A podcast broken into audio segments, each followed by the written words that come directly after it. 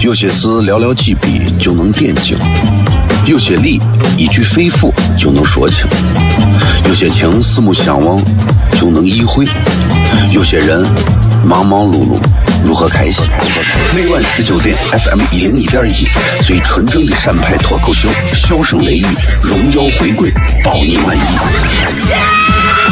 那个你最熟悉的人和你最熟悉的事儿都在这儿，千万别错过了，因为你错过的不是节目，低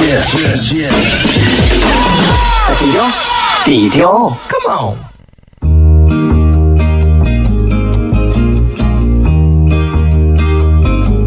我的爸爸是个伟大的人，因为他能给别人。带去欢乐。每晚十九点，他和他的笑声人，都会让你开心。记得听哟，小孩子从不撒谎，因为我才两岁。哈哈哈，笑死我了！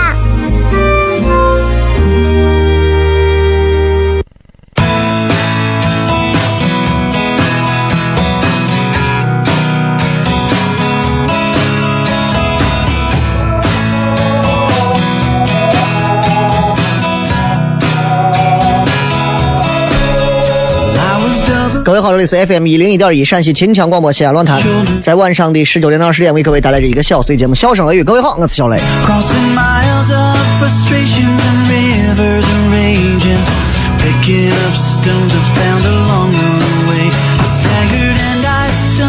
另外，想听咱们的节目，可以通过蜻蜓 FM 在线，蜻蜓 FM 在线啊。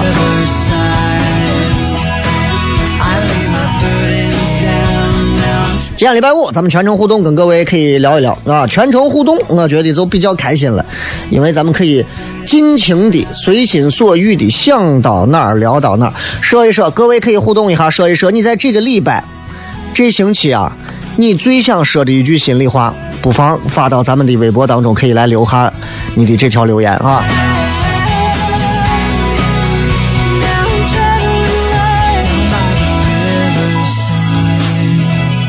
其实啊，这一年过下来，我觉得人都不容易。每个人，我说的是每个人，每个人的这个心中多少都是有一点酸楚的。啊，你看以前看《大话西游》说，紫霞心中在至尊宝的心中藏了一滴眼泪。啊，这个话说的太文艺了。可实际上，我们哪个人没有在自己的心里流过一滴眼泪呢？比方这个时候你正在外头喝酒啊，王总，你再喝一杯嘛？那其实心里自己流泪，心说我我我是贱呀，对吧？明明你是一个很气质高贵、气宇轩昂的人，偏要跟别人在外头出去做生意卖袜子。哎，袜子来十块钱三个，十块钱三对儿，十块钱三对儿啊！哎，你看十块钱四对儿能卖卖不行，那就回来，回来给你拿，给你拿。哈 哈对吧？所以不容易啊！这这这，每个人的骨子里可能都会有想要流泪的一一个点，只不过是看谁能触动到他。都是这样，不是光女人会哭，男人也会哭啊。但是相较而言的话，我是觉得男人哭更能打动人。现在我看到女女娃哭，我现在都我都麻木了。那虽然我是一个铁骨铮铮的男人，但但我是见不得女人在我面前哭，我见不得这。你要有个女娃在我面前哭，我都想笑。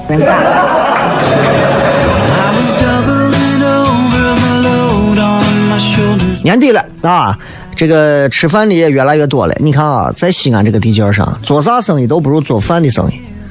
西安人爱吃，会吃，喜欢吃，吃还要吃的有面子，吃的排场啊。那跟朋友一块走吃饭去啊，跟女朋友一块走吃饭去。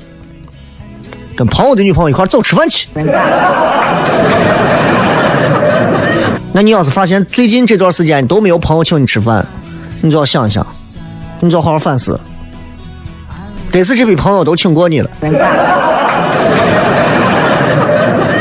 如果是的话，你要反思，是时候应该换一批朋友了。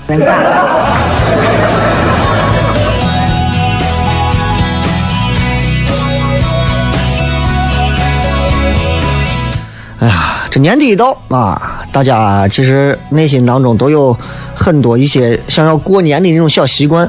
最近很多人收集什么什么什么福，我不知道是干啥的，什么敬业福啊啥福的，集五个福，我不知道有啥用，我也不知道你们能咋能发财吗？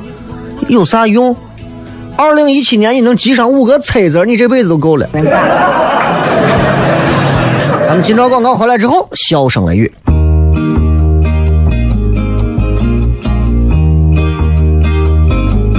我的爸爸是个伟大的人，因为他能给别人带去欢乐。每晚十九点，他和他的笑声人，都会让你开心。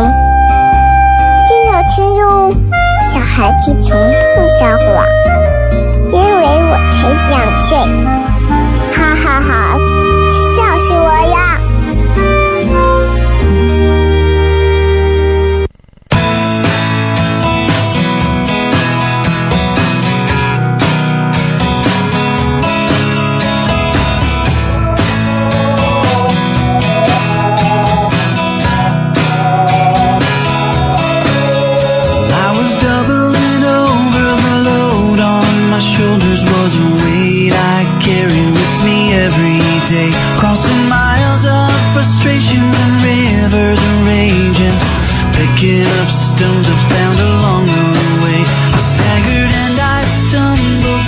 欢迎各位继续回来，笑声雷雨，各位好，我是小雷。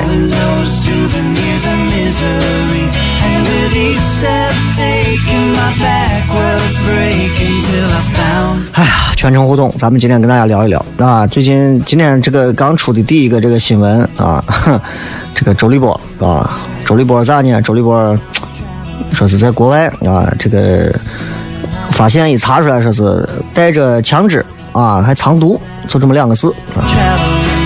你发现没有？这个新闻其实大家感觉好像总是差那么一点儿，只要是搁到，只要是搁到国内啊，这肯定就是朝阳居民干的，对吧？但是我觉得啊，任何时候、任何节点，人啊，黄赌毒最好都不要沾啊，对吧？为啥呢？因为我我咱也不好说，正在听节目的朋友啊，你们是不是都能够做到洁身自好？但是我还是希望大家黄赌毒不要去碰它。黄赌毒里头，你说哪一个轻哪一个重？我个人没有办法去做排序，因为这几个东西最好都不要去碰它，是吧？尤其是你看毒品这个东西危害特别特别大，啊，唉。相较而言的话，如果你真的觉得说，哎呀，毒品能够给我一种，能够给我一种怎么怎么样啊，我个人建议你不要沾毒品，你可以选择和一个女人过日子。那比毒品还能让你欲仙欲死。我跟你，说，有些有些有些感情里的道理啊，我我必须要跟你们稍微要讲明白一点。为啥？你比方说，嗯很多时候啊，你看女娃啊，很容易被感动，特别容易被感动，特别容易被一些廉价的关心感动。咋都没有咋，哎呀，他对我真好，人家还没说话呢，啊，我就知道他心中一定有我，很容易被感动。比方说下着大雨，专程到公司去接你回家，哎呦，女娃都感动的都不行不行了。生病了，不辞辛劳的给你还送水送饭，哎呦，都感动死了。想吃，我想吃个小龙虾，我想吃个啥？哦，送，做，马上做。各位，尤其是各位女娃们，你们男朋友能做到这些吗？能做到吗？能，我告诉你，四个人都能。你不知道，我下班不管多晚回家，他都能在我屋等我，他都能怎么？滴滴司机也行。那叫事吗？啊？你根本都你不知道。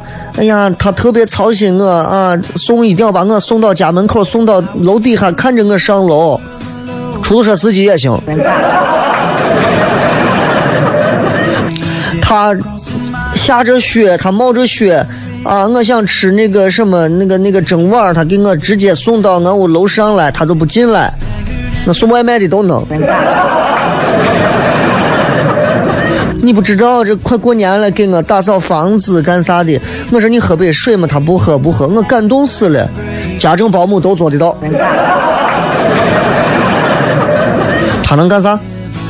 你男朋友能干的事，四个人都能干。不要为此而感动，真的说明不了任何问题。你看一个人爱不爱你啊？你要看他舍不舍得给你花钱。啊，钱多啊！如果嗯，你的这个你爱的这个人钱多，看他舍不舍得给你花时间。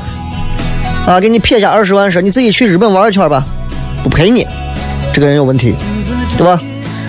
愿意花时间陪着你，有钱还愿意花时间陪你的，可以啊。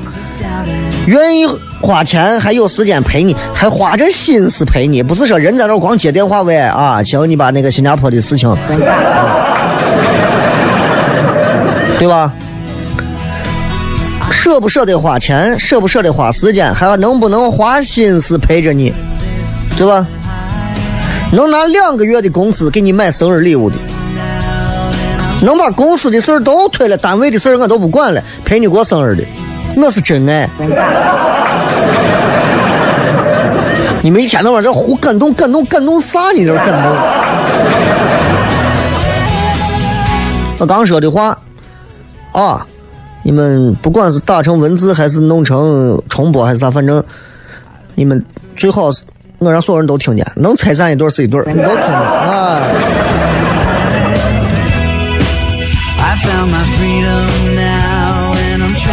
这个事情嘛，对不对？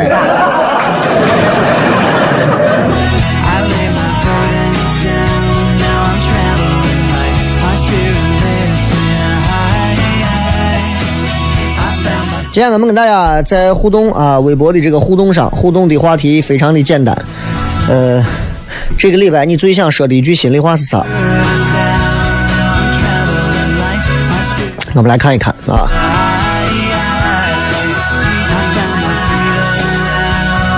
这个说，嗯，嗯，护肤美妆是二零一七过好自己的小日子。嗯，如果日子可以关起门来就能过好的话，每个人都不愿意出门了。问题是人都要出去跟社会接触啊，总有些日子是过得不会太好的。因为这是一个能量守恒定律嘛，你过得好了，别人就过不好；你过得不好了，别人就过好了。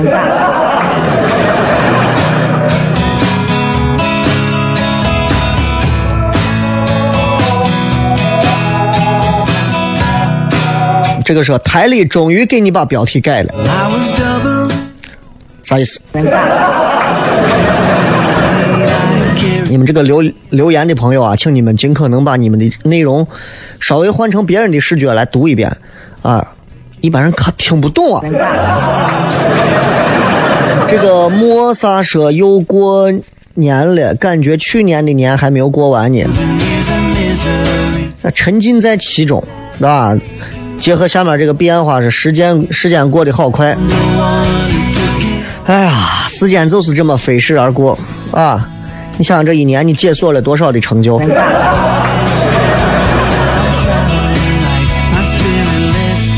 很多人都在问年终奖啥时候发？你们真的都丧眼到这个地步了吗？你们你们有没有那种就是单位啊每个月工资可能就发个百分之八十九十的样子，给你们都扣出来百分之十，然后到年底一块发给你，然后叫年终奖这种情景。年终奖，其实年终奖我可以跟大家多聊两句啊，咱们半点之前就聊聊年终奖吧。我看很多人在问年终奖啥时候发。年终奖其实它从古代那会儿就有。东汉那会儿就有年终奖，年终奖那会儿皇帝每年是定了两个日子，赏赐文武百官，啊，然后你要知道，古代人的这个赏赐啊，明显你能分得出来，武官给的要比文官给的多，而且你看汉朝那会儿啊，对于武将是非常重视的，不管是腊月里头，还是说在其在春天的这个立春的这个月份里头，啊，东汉的那会儿就是这两个这两个时间段里头发两回钱，这就是所谓的年终奖。I lay my burdens down. 年终奖、大概古代能发多少钱？东汉时候，我给大家算一下，东汉后期那会儿流行的货币叫五铢钱，五铢钱的购买能力相当于现在人民币大概是四毛钱左右。你想那会儿一一斗大米十六公斤，换算下来，大将军包括三公，每个人领的年终奖啊，当时人家是有规定的，大将军三公腊次钱，腊次钱啥意思？就是腊月的那一次发年终奖赏赐的钱，三十万，三十万的钱，牛肉二百斤，粳米二百谷，还有其他的什么其他的职位，我就跟你说，大将军能送多少钱？年终奖啊，折合下来大概人民币是在十万左右。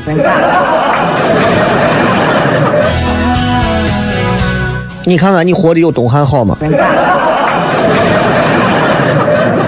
对吧？历代君王基本上都是要达到一种邦典有序的一个目的，这个非常重要，让自己江山稳固啊，都很重视赏赐。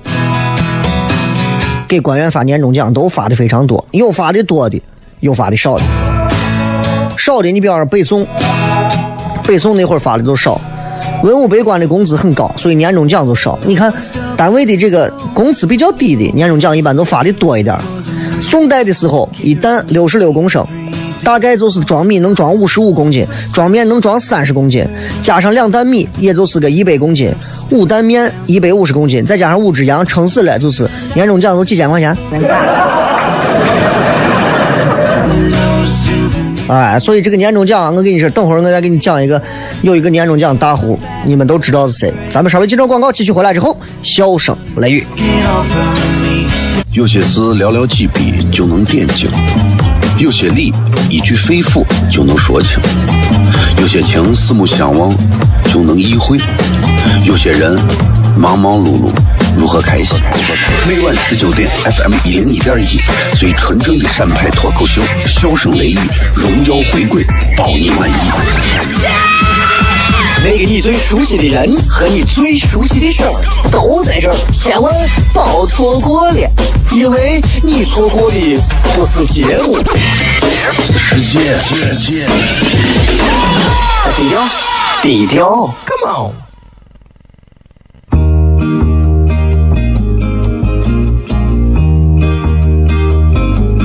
我的爸爸是个伟大的人，因为他能给别人带去欢乐。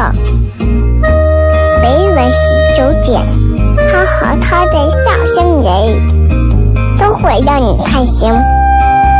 记得听哟，小孩子从不撒谎，因为我才两岁。哈哈哈，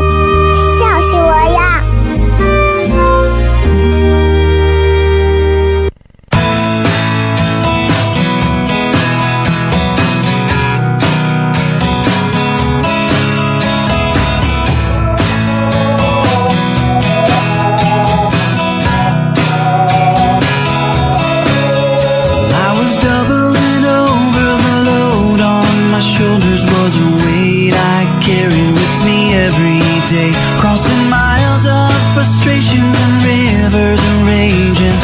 Picking up stones I found along the way. 欢迎各位继续回来，笑声雷雨啊！刚才我们说了年终奖，其实很多朋友对于年终奖啊，你们要想一想，你们没有东汉高，但是你们比北宋高多了。有一个啊，钱挣的比较多的伙计，给你算一下，谁？有一个著名的历史人物，这个人物啊，也是以清廉著称的一位当官的，铁面无私，一说都知道，包公包青天，包拯啊。哎，我最近没事还在看《少年包青天》，我觉得那个片子真的是好看。少年包青天那个多多说一句啊，多说一句，那是个零二零三年的片子，现在再看，你都觉得这个片子从拍的片子到周杰几个演员的演技，和包括像周杰的这种台词功底，包括整个编剧的思路，这部片子我跟你说，我我可以说这是一部神剧。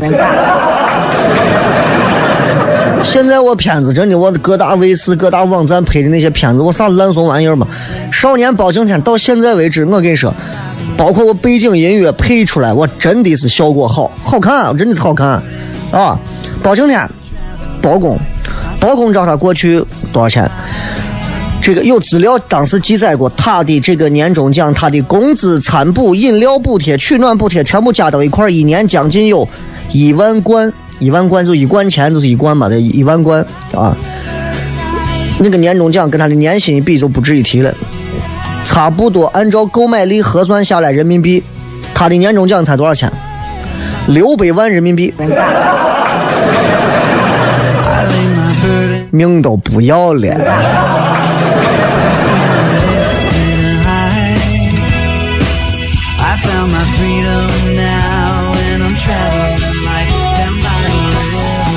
继续来看，这是娃，你打算啥时候出来？再不出来就过年了。今儿是媳妇儿预产期，至至今还没有啥动静，没啥反应。不要着急，人的这个预产期，它这个所谓预产期啊，我就不是说准时啥时候，那又不是闹钟。对吧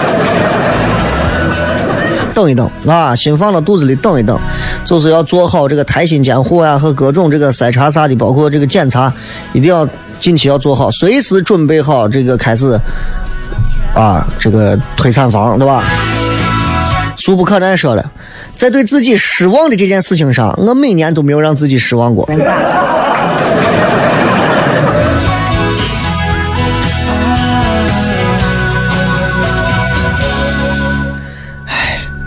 人啊，总是把很多事情想的特别的好，总觉得我们能够完成的很好。实际上呢，唉，我们都是普通人，啊，都是有血有肉的普通人，自己对自己有失望很正常。时至今日，我对自己的失望已经越来越多了，但是失望多，才更能证明我们是一个完整的、完全的人。碎娃的时候，就觉得自己啊我能的跟啥一样，我啥都行，啥都会，这个世界都是我的，我跟你说，我中国都是我的。现在再看，现在回头你再想，啊，现在你再你再看看，你过了三十之后，过了四十之后，谁还说这么的话？不会，没有人再这么说话了，一定就会觉得，哎，梦想，我做我完成不了我的梦想，哎，挣钱呢，我还挣不了大钱，失望吗？很失望，可是自己更真了。I lay my burdens down, now I'm traveling light, my spirit lifted high. 这是咋了？最近这段时间西安啊，真的是，我到钟楼采购年货，你满城都是烟头的旗子，哎呀，把我弄的都快，现在人都咋了？领导说的，烟头不落地，西安更美丽，咋了？你有意见？领导定的，环保，烟头可能在树上。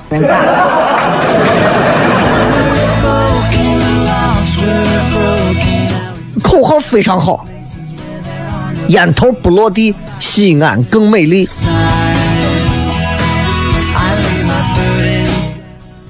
夏天的时候，我也想好了一句口号：蚊子不上天，西安叫长安。哎，这个夏天，西安城满城尽是鼓掌声。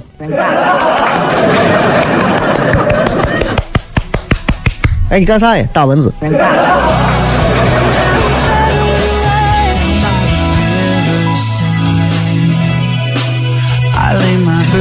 Burdens down, now I'm traveling light, my spirit lifted high. 哎呀，还有很多朋友对自己的工资年终奖少的可怜，哈，在这感到愤慨。能力所限，自己就认认认清自己就可以。我曾经也经历过那种每年就盼年终奖的时候，啊，那会儿发点年终奖还挺高兴的。我现在已经开始不再期待这些事情了，我可能更期待自己在未来的这一年能够创造更多怎么样的一些成绩和价值。年终奖钱嘛，生不带来死不带去，你又不做投资，多个一两万，少个四五万也不能咋，对不对？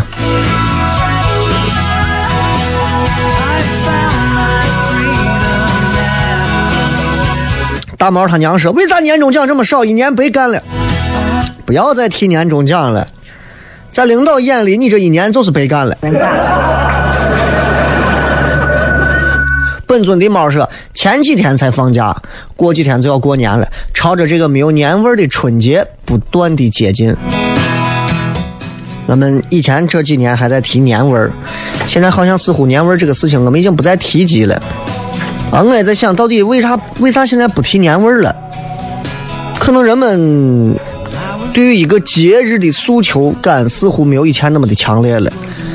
比方说，现在没有互联网的时候。”两个情侣分开，写一封信，哇，那真的是连整个信纸上的墨香我都要闻到心里去，去体会你写信时候给我的那种思念。现在，哎，忙啥呢？我在西藏呢，你在哪？我在海南岛呢。来，咱俩聊一会儿，行，发个视频谝一会儿，行，就这吧，再见。科技改变了我们，科技也替代了我们很多感情的一种思念和诉求。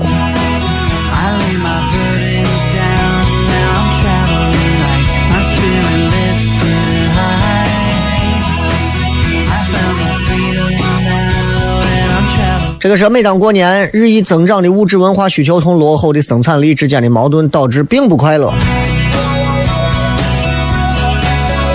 那么注定你是落后的那一部分。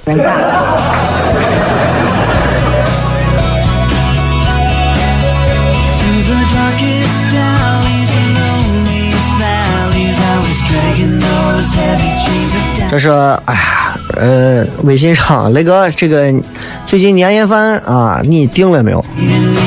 现在很多人愿意到外头订年夜饭啊，我以前也是不能接受的，我觉得过年嘛就要在家吃饭。后来我越来越能接受了，吃饭已经就是一个形式了，在哪儿吃吃啥都不重要。过年了，你如果开心，你想吃方便面打两个荷包蛋也是完全可以的。你知道，在中国啊，这个。年夜饭是很有讲究的，很有历史的。中国人在年夜饭上能吃到啥东西啊？古代，尤其从古代开始，其实咱仔细往回倒，米饭、馒头、面条，这是咱现在中国人最重要的主食。先秦的时候，那很早了，这一下知道几千年前了。先秦的时候，中国人当时种的最多的粮食都是五谷嘛，所谓的四体不勤，五谷不分，对吧？五谷就是那所谓的什么？粟啊，稷呀，啊，就是那些东西，小麦呀，啊，呃，过去那会儿就是拿那，就是拿我麦子粒儿煮饭。到了两汉的时候，东汉西汉的时候，拿谷物开始学会制粉了，面粉，哎，就出来了，才会有馒头，才会有饼，才会有面条啥的。所以你想，孔子、孟子他们当年春节的时候吃啥？年夜饭也就是吃个粗粮，能吃上。所谓的大米的只有富人，粮食里面的奢侈品那是。那现在你现在回想，咱现在吃大米对吧？另外还有饺子，一说饺子都知道，饺子饺子饺子姿势，对吧？饺子这个东西，就是象征象征那种比较吉祥如意啊，就那种感觉，对吧？其实我想跟大家聊聊，在春节啊，每个人桌子上都一定会有的一一个品类。东北话说有，对吧？其实就是肉啊。东北人说有啊，肉。呃，中国人目前为止，普遍来讲的话，吃猪肉的最多啊，其次下来是牛肉和羊肉。但是这并不是一个呃一以贯之的一个习惯啊。在最早一点，魏晋南北朝，一直到唐宋这段时间。这一段时间节点里头，吃羊肉的更多，羊肉吃的更多。为啥？那北方的游牧民族往南走，那养羊这个区域就扩大了，羊肉就比猪肉多了。中国人餐桌上最重要的主食，游牧民族一多，那羊嘛，对不对？羊又不用天天钻到羊圈里头，天天就你要放出来吃草呢，对吧？所以，这羊肉当时就是中国人餐桌上当年可以说是最主要的一道肉食，啊，你看，在唐朝的时候，它有一个叫《烧尾宴食单》这么一个记录，记录了五十八种唐朝的菜品，当中至少有十六道是拿羊肉或者奶酪、羊奶啊、羊奶酪专门做的菜。所以古代过年年夜饭里头野味其实很丰富，比咱现在家里头，咱家里哪有野味啊，对吧？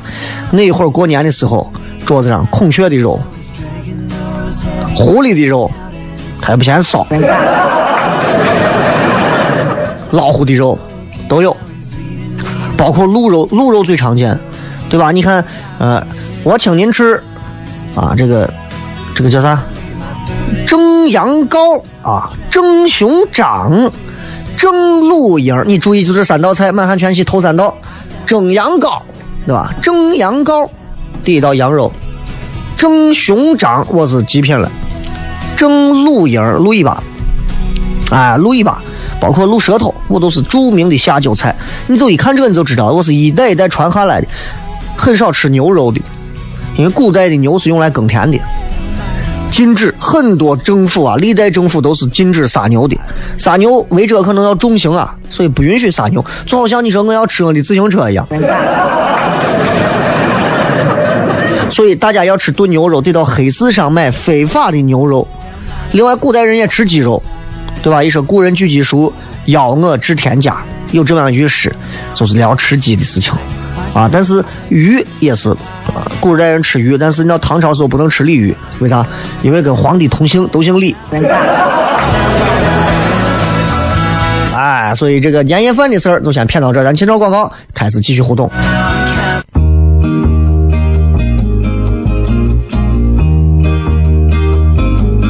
我的爸爸是个伟大的人，因为他能给别人带去欢乐。每晚十九点，他和他的笑声人，都会让你开心。记得听哟，小孩子从不撒谎，因为我才两岁。哈哈哈，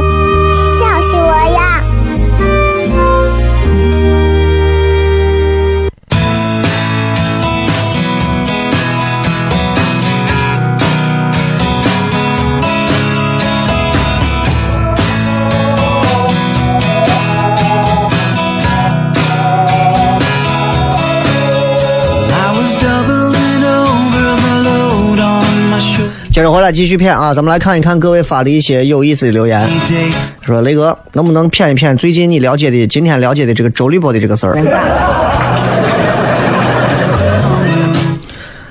周立波这个事儿，你今天看他是他是根据民众举报，他是开劫了一辆黑色奔驰车，说这辆奔驰车细节啊，咱们注意细节，涉嫌蛇行，就是跟蛇一样那样子左右左右拐着开。司机行车的时候使用手机，然后拦下这个车之后，发现后车座有黑色的枪套，然后搜出一把科尔特野马三八零口径的手枪，还有两袋快克骨科碱。立即逮捕了周立波还有副驾驶的唐爽两个人，两人被捕时配合警方并未拘捕。你就注意重点，重点。周立波跟他伙计没有拘捕，而且是配合警方逮捕自己，说明几个啥问题？第一，你在中国混的再好，在美国你得乖乖认怂。美国警察不是中国警察，啊，那在中国发生啥事情，各位自己可以脑补，我也不好说，对吧？但如果是美国的话，那是另一回事。但是在中国，那你总有那种明星不下车打几个电话。第二个，周立波跟他这副驾啊就没有喝醉，或者说是微微的喝醉，但是意识很清醒。你要知道，人完全喝醉他是很难理性，谁也控制不了。哎，行了，咱回吧，我不会。但他为啥蛇行开车？不好说，对吧？你让他避让小猫。第三个很危险的一个，你注意他的枪的枪头在后座上，这说明啥？枪和枪套分离了，证明他有持枪行为。那开玩笑呢？那证明我的剑宝剑已经出了剑鞘了，那必定要见红的。最重要是配合警方啊，这一点上来讲的话，周立波很懂美国法律，比在那个外头景区随地大小便，然后还袭警的那帮瓜怂强得多。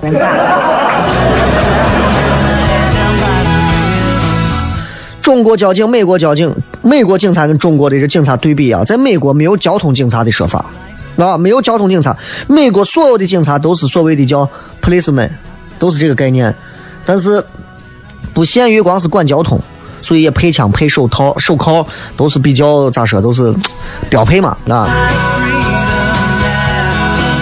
一般你像美国这警察要是出行，他是有专门的标准的这个配备防弹衣。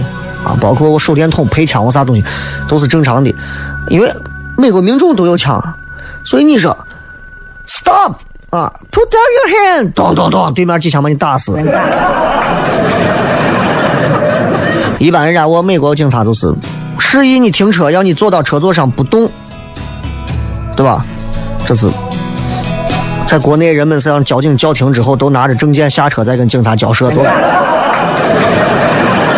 美国不一样，美国是首先要保护警察安全。美国政府规定的是，车被叫停之后，车里所有人要坐在原原位不动，然后驾驶员也要摇下车窗，手放到方向盘上头，让警察看见你的手上没有枪，没有其他的工具，然后等警察的指示，按照他所说的做。但是你如果说不按他的说法做，手不放方向盘上头，手乱动了，警察有权利开枪。对吧？美国开车如果遇到警察尾随着你，而且开了警笛、看喊话，说停车，必须那么做，没有第二个选择。哎呀，还有没有其他？没有第二个选择。那么没有第二个选择。所以让你减速、靠边、停车，双手紧握方向盘，然后等警警察下一步给你的指示。车窗不打开，警察会让你打开车窗。一定要记住，让你干啥你干啥，一定记住。这一点上，我一我觉得啊，就是咱这很多的这公民真的在这一点上，警察让干啥我就不干啥，知道吧？所以，如果他没有打开车窗，而是打开车门，那就很危险。你打开车窗后，双手要回到方向盘上，你要让警察看到。那美国警察就绕到车的右侧副驾驶的位置，车窗会观察。这个时候最紧张。记住，你的手千万不要乱动，尤其不能说，哎哎，你抽根烟。他以为你掏手雷，一枪就把你打死了，就这么简单。那很多中国游客在自驾啊干啥的时候，手放到啊，手放到这个方向盘上，人家说好，然后这个时候你你想掏证件啥，警察以为你掏枪，直到警察跟你说 open the door，hands up，对吧？打开门。双手举过头顶，正面趴到车的侧面等警察检查。那咱们看很多电视上、电影上都是这样演的，对吧？这个时候其实就脱离危险了。警察觉得你不对他造成危险了，所以你想美国民众拥有的枪支，那那那太多了。任何对警察有威胁的举动，对警察稍微有一点影响的，警察都有权利开枪，哪怕是个误会，警察说判断错误了。他抠鼻子，你我以为他是要干啥？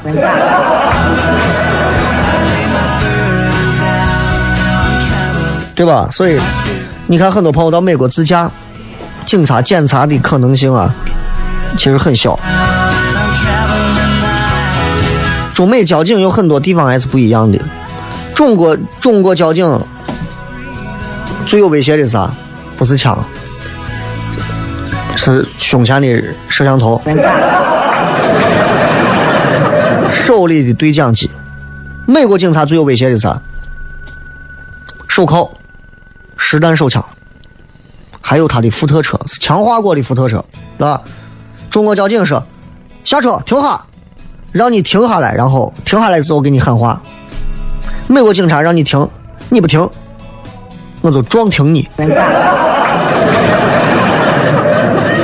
咱中国交警执法，我看了很多视频，经常被打骂。开玩笑呢，警察你都敢动？我看我我我我在二套做节目，啊，动不动就是咱这喝酒没有？喝酒没有？交警做临时做临场的这个检查，这个酒驾，司机没有喝，副驾后座两个喝了，下车之后开始推搡交警，开始殴打交警，简直是人形的狗啊！我都不是人啊！我的天呀，这这警察都随便打，这这这这这没有王法，没有天理了吗？简直是！中国交警执法就是这，可怜的很。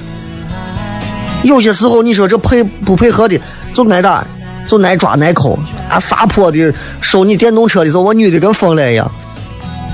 美国警察相对能好一点啊，美国警察就真的开枪。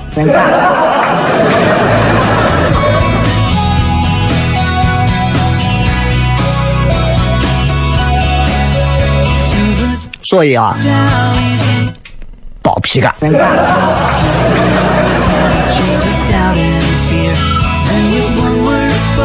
啊，再继续来看看各位发来的一些好玩留言。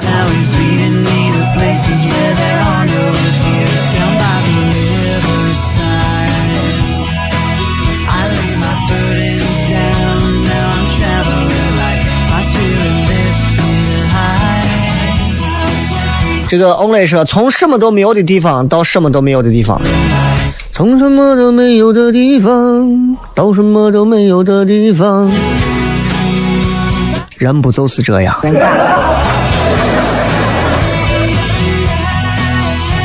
花草茶说，儿子刚又在家人跟前摔了一跤，我要给娃说，不管你妈多爱你，但 毕竟不是超人，谁也靠不住，必须靠自己，谁也没有办法二十四小时保护着你。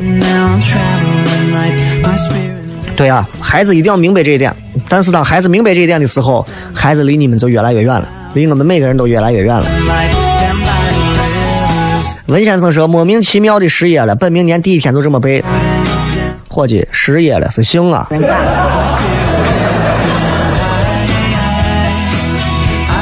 木木说：“雷哥你好，我这周最想说的是，老板我要辞职。啊，终于体会到在朋友或者亲戚手底下干活的难堪，我不太善于表达拒绝，求雷哥支招，我真的错了。就说你有一个更好的机会，或者你想尝试一个其他的一种新的尝试啊，我现在想换个工作，既然决心离开这一份难堪，就大大方方的走。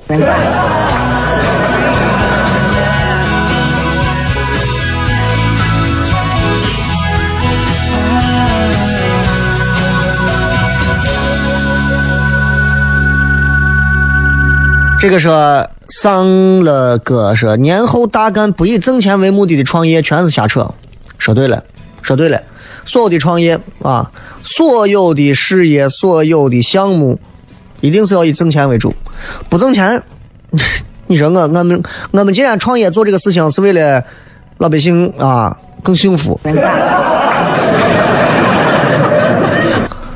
东北话说耍呢，耍大刀呢。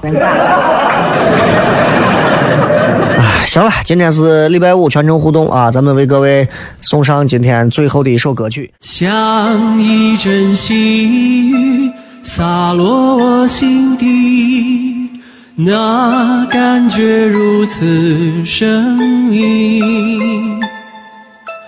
我不禁抬起头看着你，而你并不露痕迹。